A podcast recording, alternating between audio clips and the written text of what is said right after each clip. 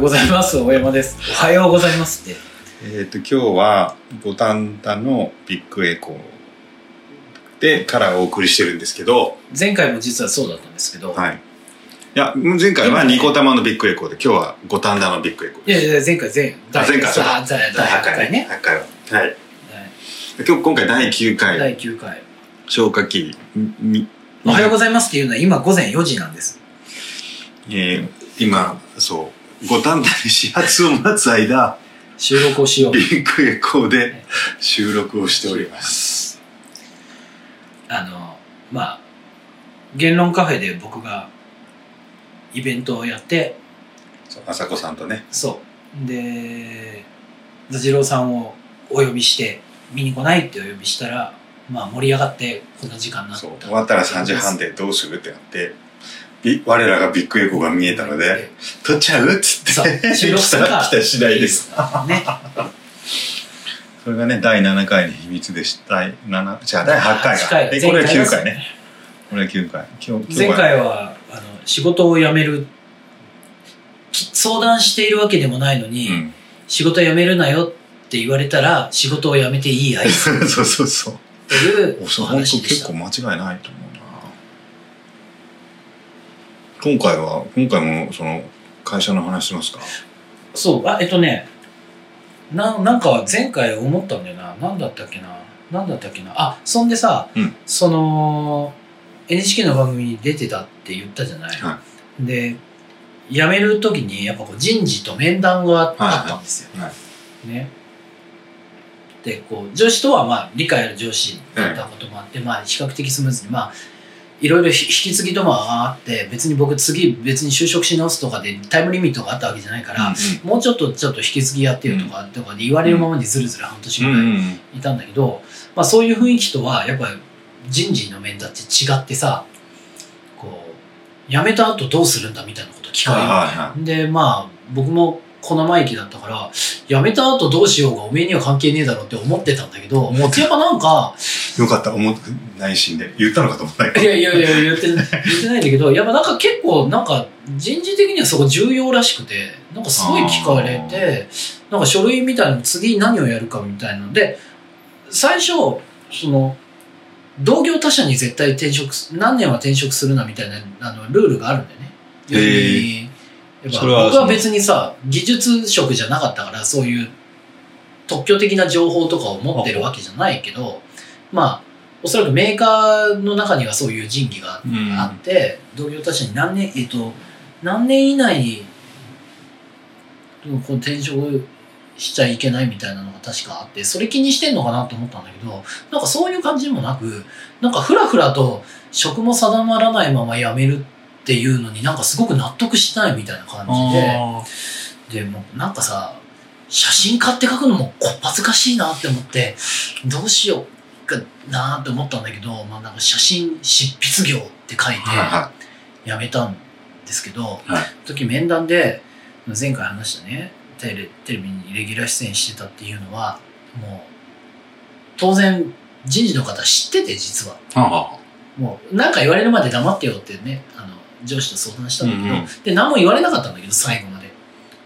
なんだけど、まあ、だだってほら他の副業と違ってさーうんうん。テレビ出演だからさ えそりゃバレるわってバレてるのは後から分かったんですかその面や談めは。る面面談で初めて聞かされてそれどういう一言で分かったかっていうと「大山大山さん一言言ってほしかったなテレビ出てるの」って言われて「あすいません」すいませんないよねでまあでも何も言わないでくれてこうねなんか黙認してくれたのは非常に嬉しかったなと思ったんだけうど、ん。なるほど。そう思うと、そういうことだったいい関係ですね。あまあまあ全くよくだからそもそもだから会社辞めるのに至ったのはまあ自分のこれでやっていきたいとかいうのもあったけどもう一つは大きなのはその会社との関係上で決心したのはそのまあこれもちょっと話長くなるけどここさビッグエコー何時までだったっけ1時間だからあと10分ぐらいあ、そうですね。 10分ぐらいなんかこうピリピリピリってくるんだぐるぐるよぐる。ねはいこれは延ちゃんと延長をちょっとするべき 完璧が出ます。なんかいや、でもなんか1時間ですけどいいですかって言われたから、うん閉めじゃん、違うのかうな。始発になると出てけないんじゃないこのお店。本当だって1時間ですけどいいですかって最初言われたよ。入った時。なんか、自分、なんか、コールしますかって言ってなかったあちょっと、こあ、でも、じゃあ俺もちょっと気になってることがあって、始発って1本乗り過ごすと結構次になるから、 だからもう乗った方がいいと思うんですよね。うん。うんまあでももう20分か。 20分。いや、もう、じゃあもうとにか く聞きます。とにかく聞きます。は。い。えっ、とね、いや、長くなる、長くなりそうな予感がするんだけどさ、はいはい。いいっすよ。あの、ぜひ、お願いします。そうなんだね、始発の時って一本逃すいと。や、今ちょっと調べちょっと調べ調べながら聞こうと思って。調調べべてててください、俺調べる。調べててダメだったら、この話、第9回、これでおしまいなの。 それはどうなんだろうな。いや、まあ、第9回は、ねもう一回取り直してもいいけど、そうね。ちょっと待って。なんか電波がそもそも繋がってないってことが分かった。電波が。一回止めるじゃん。ああ、繋がった、繋がった。いえ、そど、ど、ちなみにそれ、次回に繋げるとしても、ど、どう、なんか、どういう話なんですか次回につなげるとしたらじゃあ会社で何を会社で僕が何を学んではい。これならやめていいって思ったか山本さん、川っ崎ていう駅から話ね。僕は、えじゃあもう始発の話でもしましょうか。ーし 検 索、これ読み方待ってるのかな。あ、大さん小山さん4時54分なんだよ。ああなんかいつもそれぐらいのになってる気がするで、俺は、私が、 56分の次だなちょっと待ってくださいね。神釈寺。4時半次が、4時48分。え、あまあ似たようなもんだよし、聞きましょう。その話、その話聞きましょう。 48分何であればいい のね分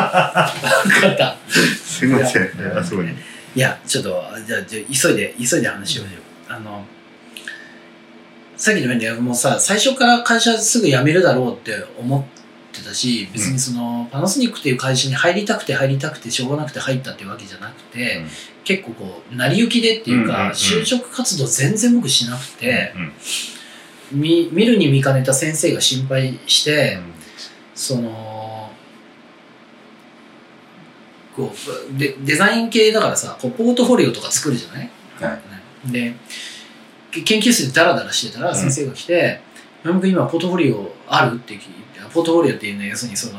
課題とかでいろいろやった、まあこううんうん学生中に作った作品のこうまとめたそもうのかねそれを説明するのが親切ですね、確かに。え A2, A2 サイズとか、はいでかいですねで持ってるって言う聞かれて「あ一応まとめてあああそうありますよ」っつったら「じゃあそれ持って2階のあのあのあそこの研究室行って」って言われてなんだろうって思って行ったら「失礼します」って言ったらスーツを着たおっさんが3人ぐらいいて「あじゃあそれではよろしくお願いします」みたいなこと言われて、はいなんだろうって思いながらポートフォリオでそれ一枚一枚書いて、はいはいこれはどういう課題で、はいこれに対して僕はこういうのを作りに行ったんですって言ってプレゼンテーション一通りしたら「あいやありがとうございました」って言われて終わったのね。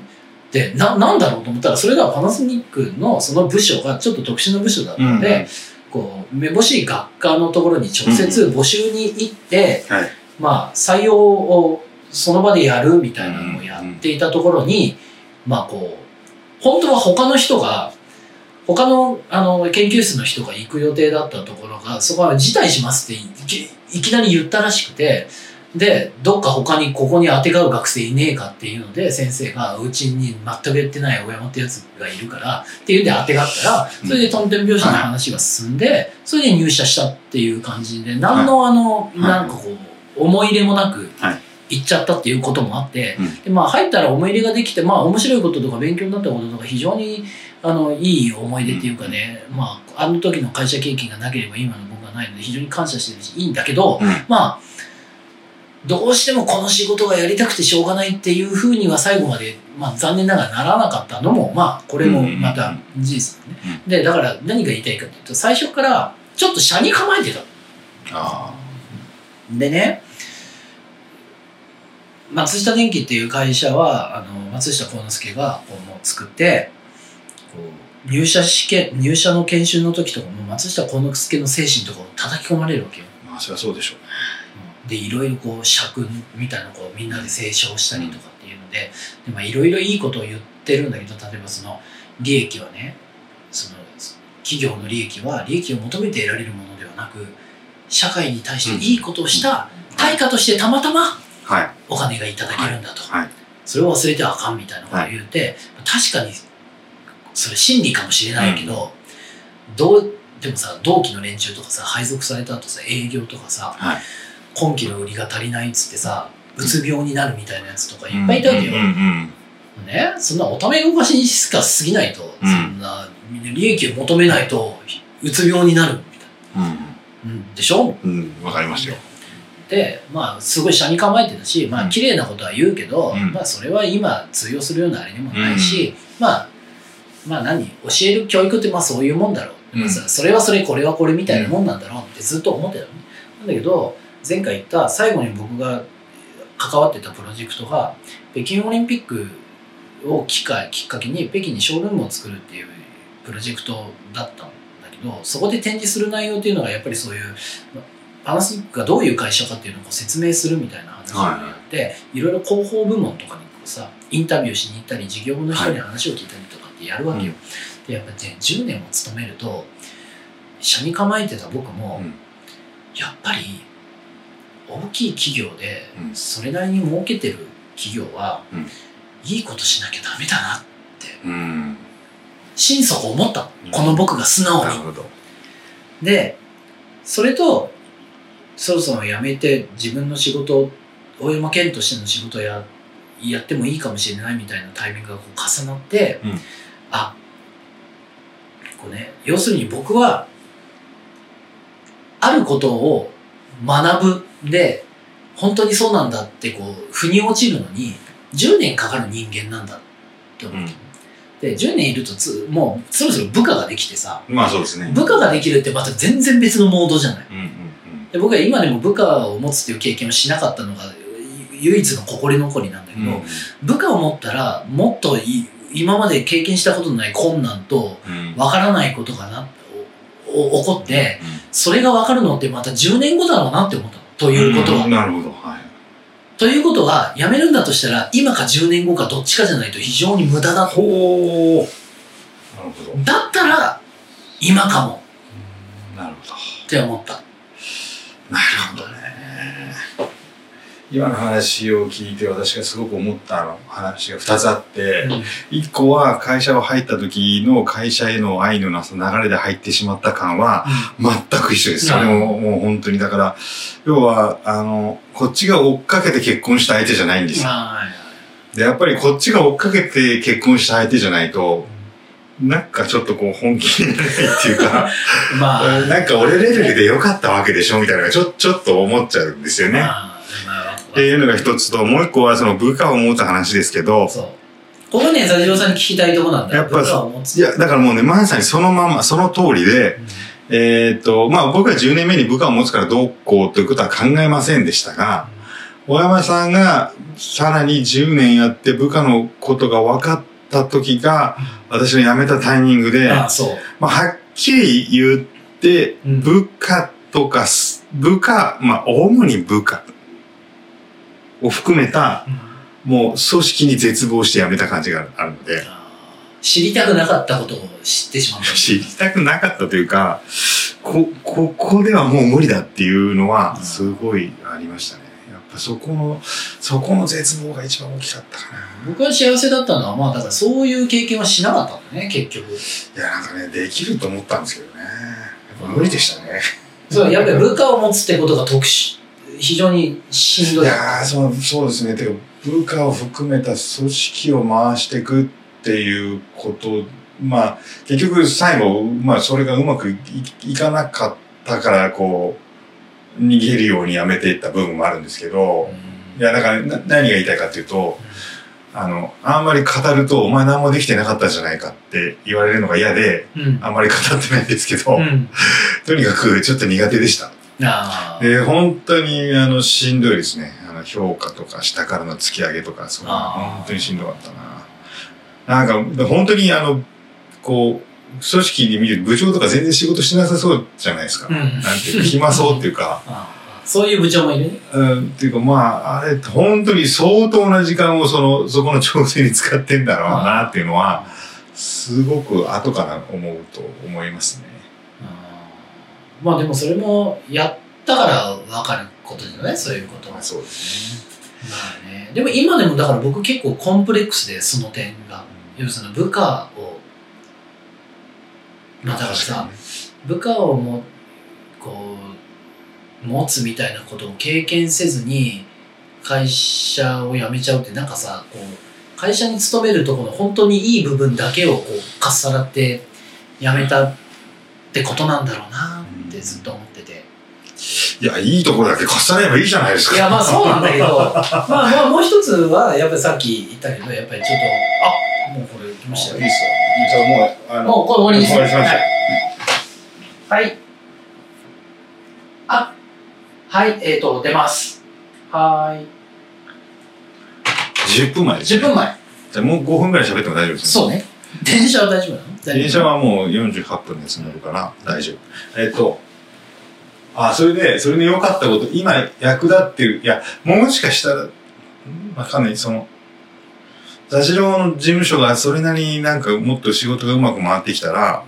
その、下に人を入れるっていう選択肢もなくはないと思ってるんですよ。うんうんうん。あ、いだいから、ね。そうそう、うんそういう意味で言うと、もしかしたらその、その時のノウハウは役に立つかもしれないし、し。もっと言うと、今は妻と一緒に仕事をしているけれども、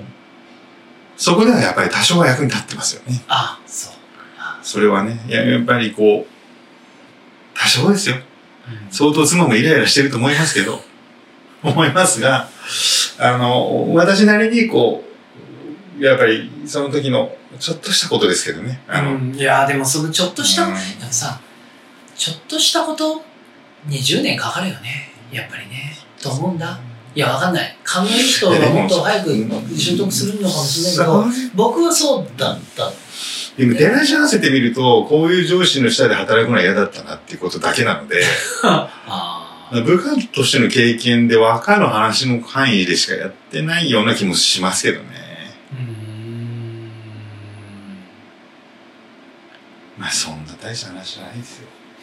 とにかく10年目ぐらいでやめてけばよかった。いやだからまあなんか教訓めいた前回なかなかいい話で終わったと思うので今回もだからちょっとこう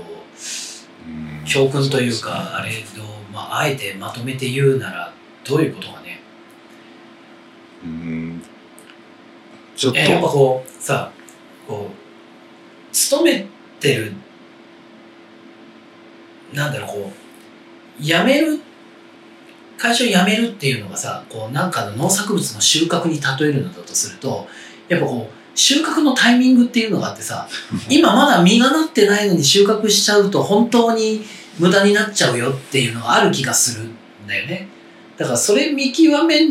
て自覚するのって結構僕重要じゃないかって僕だけの経験だけあーどそれを言われると辛いな そうう。なぜ辛いかっていうと、俺は完全に時期を外した感じがして。そう、そうなんだそれはだって、まあ別にそう思ってるからいいです、いいですけど、そうか、そう思うと完全に収穫時期が過ぎてからな。過ぎ。て、いや、まあでも、うん。でもね、あの、おお給金はね、たくさんいただきましたから。あまあね、それ重要だよね。いや、俺、私なりの気づきはやっぱり、あれですね、その、やっぱりその会社との出会いって大事だなっていうか、その、やっぱ流されて結婚しちゃダメみたいなことかなと思いますけどね。やっぱ流されて結婚すると最後まで相手を疑うっていうか、こうあ本当に俺はこれで良かったのかみたいのを、やっぱり考えがちなんですよね。やっぱ苦労して入ってる人とは、そこが、俺はこの会社で働きたいんだっつって、その、マイ自分をマインドコントロールしたとしても、要はから元気、悲しいのに、ニコニコ笑うから元気が実際は人を元気にするように、本当は行きたいかどうかわかんないけど、俺は行きたいんですって言って、ちゃんと面接でプレゼンして、あの、御社への志望動機を語れる方が、やっぱりその後会社の中で、ああ。の、まあ、どうなんだろうね。わかんないけど。なだからこそ、こう、裏切られた時のショックがでかいとかもあるんじゃないのいや、わかんないけどね。まあね、それは確かに。ねそうですね。わかんないそんな簡単には片付けられないですそねうですね。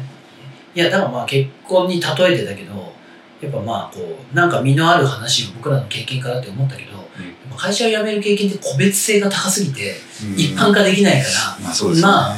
僕らはこうだったうんっていうそうこそとうですね。